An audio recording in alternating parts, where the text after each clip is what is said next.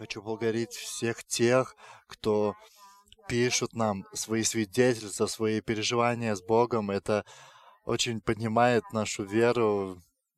На прошлой неделе получили одно сообщение из Литвы. Женщина написала, что во время собрания, когда мы молились за, за это состояние с легкими почками, у кого там была какая-то проблема с легкими, и эта женщина во время того, как слушала нас, у нее она исцелилась, и слава Господу.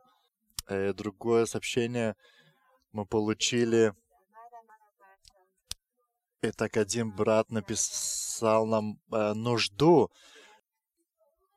И так, и да, и, и мы молились за этого человека, брат которого, да, был в коме, и да, и он проснулся, вышел из комы и очень быстро восстанавливается. И это неверующий человек. И тот человек, да, кто просил за своего брата, он только пришел к Христу.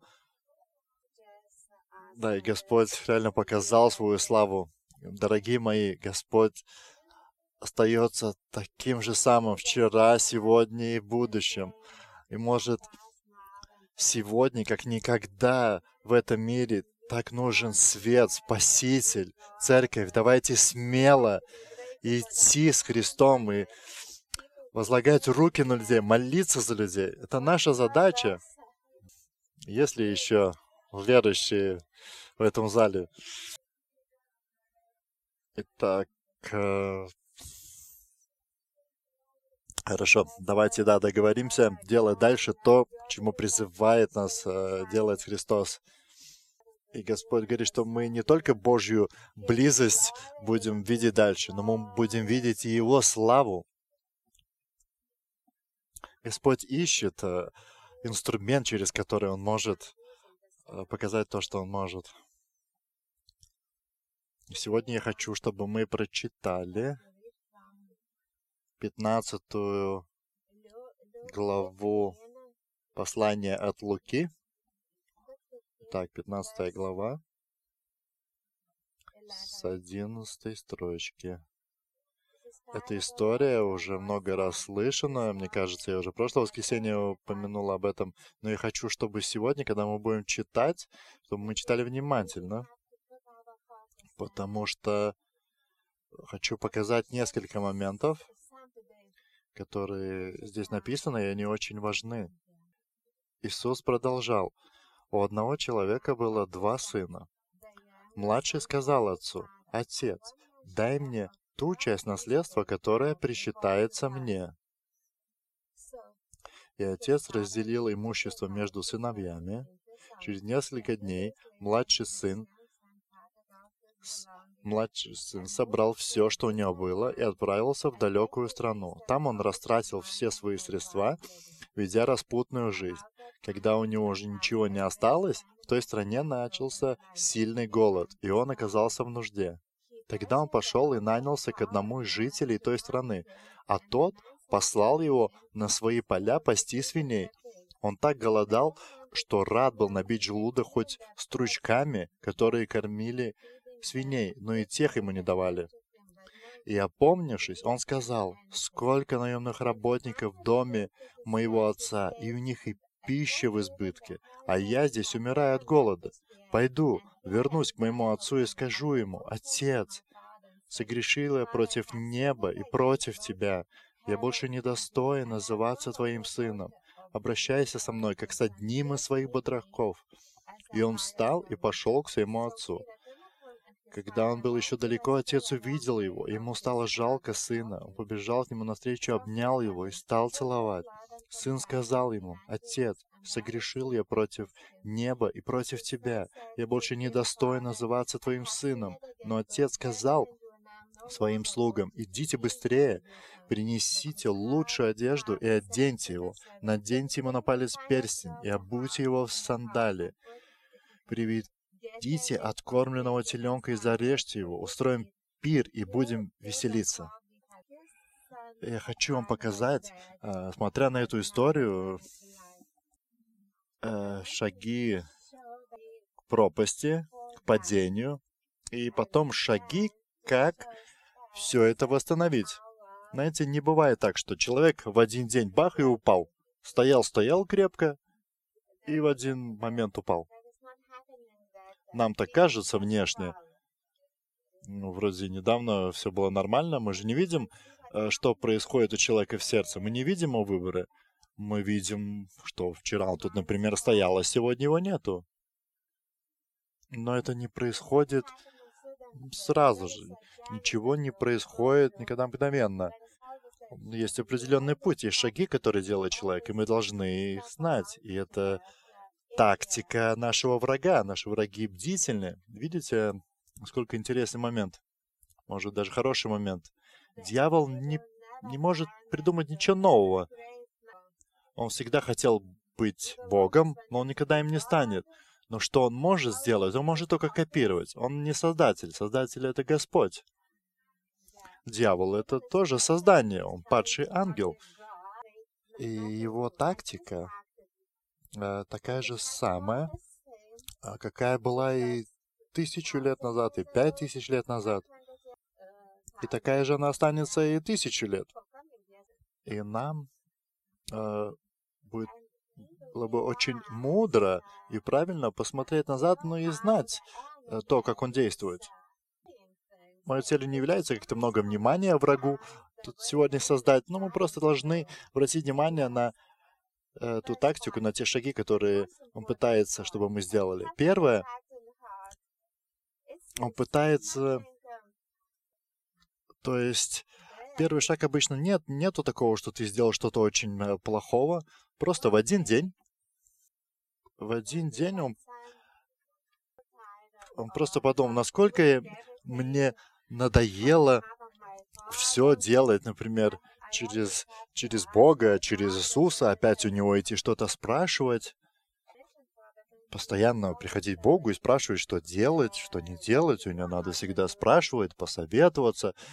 И в конце концов, пока, пока его я в его доме, я под его властью, и как бы там ни было, последнее слово всегда будет за ним, а не за мной. Знаете, о чем я говорю? Как надоело. Что-то хорошего сделал, и опять слава Иисусу, слава Иисусу. Ну, я же тоже тут что-то делал. Я помню, как мы искали первое помещение уже очень давно, и и там через, и через Кенгстон Темпл, через одного, другого пастора. И Господь дал нам это помещение. И так, э, да, несколько динозавров еще осталось с того момента.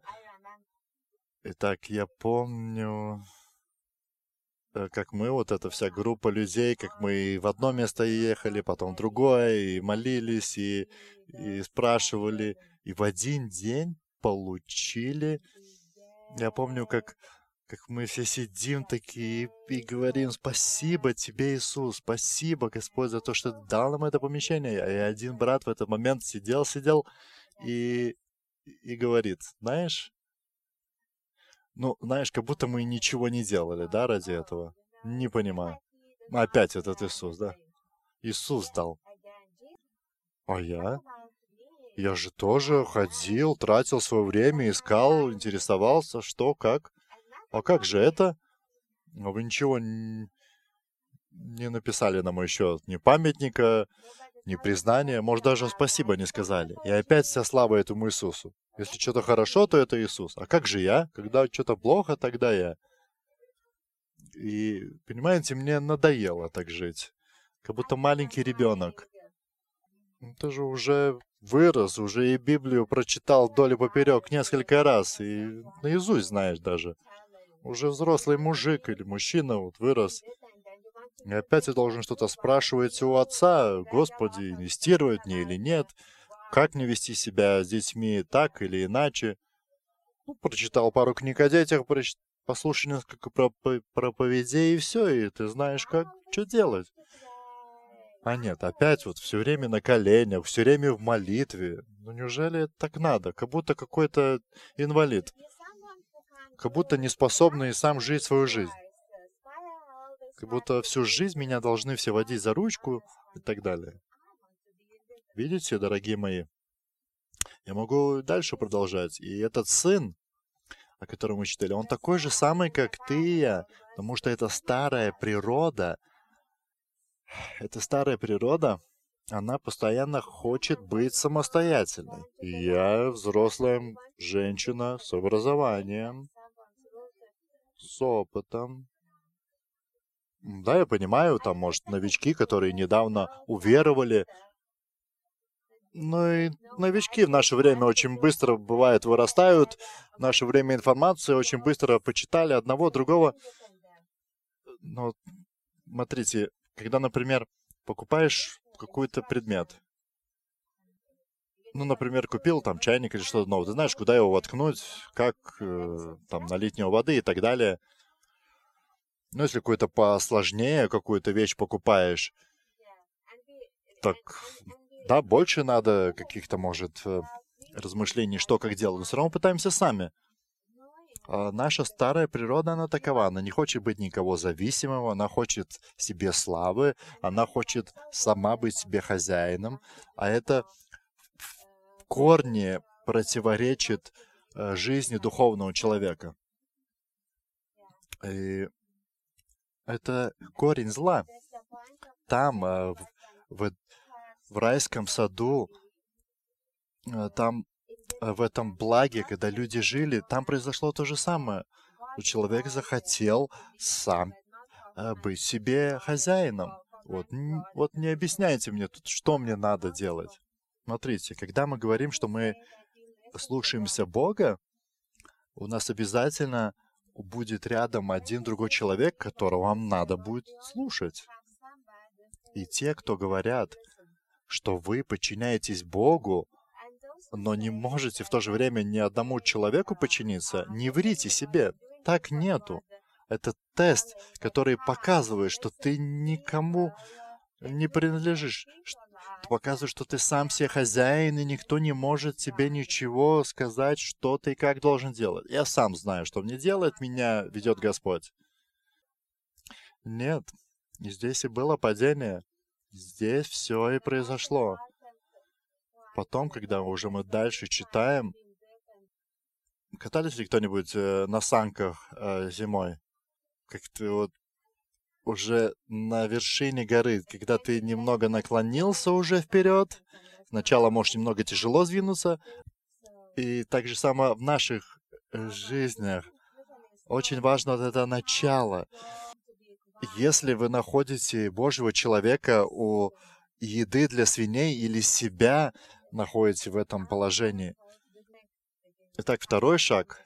Да, первый шаг это происходит в сердце внутри нас. Никто этого не видит, никто не может этого нащупать, только ты это знаешь. Второй. Второе — это когда он взял все то, что было для него, и ушел. Всю эту часть наследства. И человек, который уходит от Господа, он уходит и от церкви. Так происходит всегда, раньше или позже. А сейчас скажу так. Не все те, кто в церкви, они с Богом. Тоже нет. Мы не будем читать вторую часть, но был другой сын, который остался в церкви, но он не ходил с Богом, и некоторые даже, ну, не возродившись, находятся в церкви. Но мы сейчас о другом. Если человек уже уходит от Бога, он уже, да, уходит из церкви. Что-то начинает как будто раздражать тебе в окружающих людях. Начинаешь думать, Иисус, Иисус, как будто больше ничего сказать не можете. Э, начинаются меняться взгляды, то, как вы говорите, э, появляется желание не ходить в церковь, на домашнюю группу, не иметь ничего общего с церковью. Это уже второй шаг. Казалось бы, все нормально, подумаешь, я не хожу в церковь, а я вот с Богом все равно. Я не люблю этих там этих постарей, там священников, они все лжецы, а я сам по себе с Богом, и мне хорошо. Нет, второй шаг это когда мы уже уходим из церкви. Понимаете, церковь построена для нас как, как сторож, который, когда ты падаешь э, в гордость, ты же этого не видишь со стороны. Мы не видим, что мы уже уходим в сторону. Мы не видим, когда мы начинаем гнить, когда меняется наш то, как мы говорим. Но рядом становится любящий брат, и, и у него как будто иголка внутри, он хоп, нас уколол, и мы, и этот шарик взрывается. Вот как будто нам кто-то не разрешает двигаться, нас все время кто-то раздражает церковь и так далее. Именно, нам нужны эти братья рядом. Нам нужен человек рядом, который поможет. Э, Бог действует через людей, которые рядом. Итак, третье. Когда мы шли уже, знаете, бывает такое чувство, я уже много таких историй слышала среди наших людей, мне даже не надо далеко искать. Но, как правило, всегда, как только вот уходит, все это время ты был рядом с Богом, ты был как бы напившись Его славы, ты был все время подключен к Нему. Так же само, как этот утюг. Ты его из розетки вы вытаскиваешь, и он долгое время еще ну, горячий. Ты еще можешь им какое-то время гладить. Так же само, когда человек уходит, и когда он физически уходит из церкви, он не чувствует, что вот что-то плохого произошло. Он до сих пор полный э, Божьей близости, он до сих пор все дары действуют. Представляешь, все дары до сих пор действуют. И такой уходишь, такой, как будто попал весь в свободу, все так круто. Я свободен. Итак, если кто-то да, меня смотрит, какие-то медиа. Что сейчас самое популярное в последнее время? Очень сейчас модно вот такое, что я свободный, я не хочу, чтобы меня что-то ограничивало. Знаете, о чем я говорю? Я свободен, я могу вот быть, э, могу идти туда, могу не идти, могу делать это и другое. Я свободен. И люди, это, и люди вот эту страшную привязанность, они называют свободой. Знаете, что является свободным? Свободным является тот, кого освободил Иисус от тебя самого, от всех этих, от того, что ты так жаждешь, что тебе кажется таким важным, от всех этих плотских желаний. Вот это мы называем свобода. Так многие, да, говорят, что, что, что не хотят, чтобы к ним кто-то лез и рассказывал, что такое свобода. Они считают, что они сами по себе свободны. И... О, я свободен. Я свободен заняться сексом с кем угодно. Я свободен, есть на что угодно. Это не свобода, дорогие мои. И мы читаем, мы видим, как человек шел на смерть, но он, наводил, но он называл это свободой, свободой от Отца, свободой э, делать все, что только пожелает.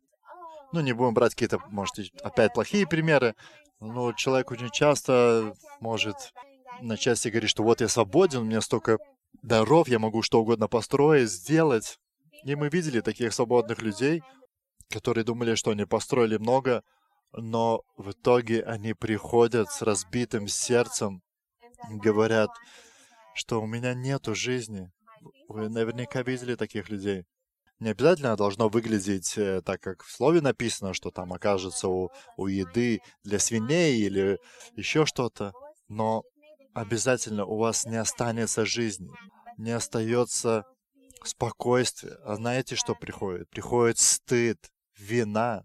Знаете, как э, дьявол действует? Он в первую очередь соблазняет нас, а потом начинает обвинять. Приходит этот обвинитель, который говорит, как ты так? Почему ты так сделал? Потом он нас начинает пугать и говорить, что нет дороги назад. Конечно, самое лучшее остановиться на первом э, ша шагу, но если вы дошли до самого конца, не ведитесь на эти обвинения дьявола. Так же, как этому сыну в один день, когда он оказался со свиньями, он понял, что же я тут делаю. Так увидел свинью, навоз, себя. Кто был в этом моменте, он знает. Когда ты просыпаешься и задаешься эти вопросы, как я тут оказался? И тогда этот блудный сын сделал следующие правильные шаги. Он не разрешил дальше, чтобы дьявол его мог обвинять и дальше разрушать. Нет, это был не конец. Он пришел в себя. Знаете, что вспомнил? Он вспомнил, что у него есть отец. Он не в церковь в первую очередь вернулся. Он вернулся к отцу. у меня же есть отец. Знаете, насколько это важно? Он вспомнил, каков был его отец. У него были отношения с отцом, и он вспомнил его. И не какого-то отца, а мой отец очень хороший, и он настолько хорош, что даже слуги его живут хорошо. Я помню, сколько раз он прощал меня. Я знаю, что у меня есть отец. И он вернулся.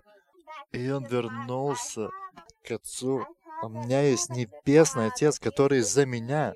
И он благой. Я знаю, что я не заслуживаю этого. Так как он ушел от отца, поверив в ложь, так же он и вернулся, пройдя все это, оказавшись уже у этого корыта со свиньями.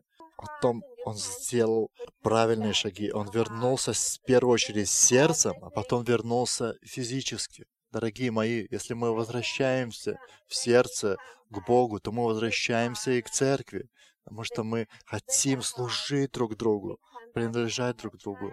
Это истина. И мы знаем, что блудный сын, он шел, ему было тяжело идти, но он сделал это. Я знаю множество историй из наших людей, которые мне рассказывали. Я помню, как я приходил в воскресенье до здания церкви, но не мог открыть двери. Я подходил к двери, но не мог открыть эту дверь, не мог зайти. Прихожу в одно воскресенье, следующее, и так и не получается. Тот, кто слышит меня сегодня, вернитесь обратно домой. Вернитесь туда, где ваш дом, где дом вашего отца. Услышьте меня. Если вы думаете, что вы покорно ходите перед Богом, нет, вы должны научиться быть покорными друг перед другом здесь. Если я говорю, что люблю Бога, то я буду любить тебя, человека, который рядом. Когда мы возвращаемся в сердце Бога, мы обязательно вернемся к Нему физически, сюда, в церковь. И мы знаем, что произошло, когда он вернулся. Отец подбежал к нему, обнял его. И он на этом моменте, я думаю, остановлюсь. Давайте делаем так. Когда мы видим или слышим, или чувствуем в сердце, и знаем людей, которые уже хотят и готовы вернуться, давайте приедем, поможем, поддержим их. Давайте мы тоже будем чувствительны в этом моменте и открыты, и открыты послужить друг другу. Э, да, здесь я остановлюсь на сегодня. Я просто знаю, что это время, я верю, что это время, особенно вот сейчас, до Рождества, это реально время, когда люди возвращаются домой. Я верю, что кто-то меня слышит. И там, где ты находишься сейчас, не оставайся там. Это твое время вернуться домой. Тебя ждет Отец. И все остальное ты увидишь, что Господь восстановит. Я видела там уже множество людей, среди нас, которые во мгновение у них все менялось, которые были восстановлены, и все было приложено. И Господь это не тот, кто обвиняет и который будет вам напоминать это до конца дней. Нет. Все в порядке, все можно начать заново. Вернись домой. А может, для кого-то, может, кто-то из вас стоит на каком-то пороге и какой-то злится на кого-то, держит обиду, призывает тебя отпустить все это ничего нового не найдешь. Если ты думаешь, например, а я не стану алкоголиком. Кто из вас... Э, не надо поднимать руки, конечно. Итак, э, итак, я верю, что наш народ пройдет это, что Литва вылезет из всех этих зависимостей, из алкоголизма в частности. Э, я знаю, что почти в каждой семье есть кто-то, у кого были проблемы с этим. И это очень разрушает наш народ. А им, вот некоторые думают, ай, со мной так не случится. Я хочу только сказать одно. Не подпускайте мысли. Это реально приходит из ада. И те, кто там были, смогут подтвердить это. Знаю, была, знаю, как это выглядит. Нет, давайте быть мудрыми. Все здесь написано, и по-другому не будет. Давайте держаться зависимости от нашего Отца, развивать это отношение. Давайте расти в нем. И все какие-то и все эти мысли, которые приходят из мира, не принимайте их. Чем ближе ты будешь к Богу, тем больше эти страхи, какие-то плотские желания, они будут уходить в сторону. Потому что Божья, Божья слава, она велика. И зависимость от Него, она неизбежна, потому что мы всегда зависимы от одного или другого. Но тех, кого освобождает Иисус, тот свободен навсегда. Нету какой-то абсолютной, да, свободы. Ты будешь зависим либо от одного, либо от другого. То есть либо от дьявола, либо от Иисуса. И ничего другого больше нету. Давайте принадлежать Ему. Здесь безопасно.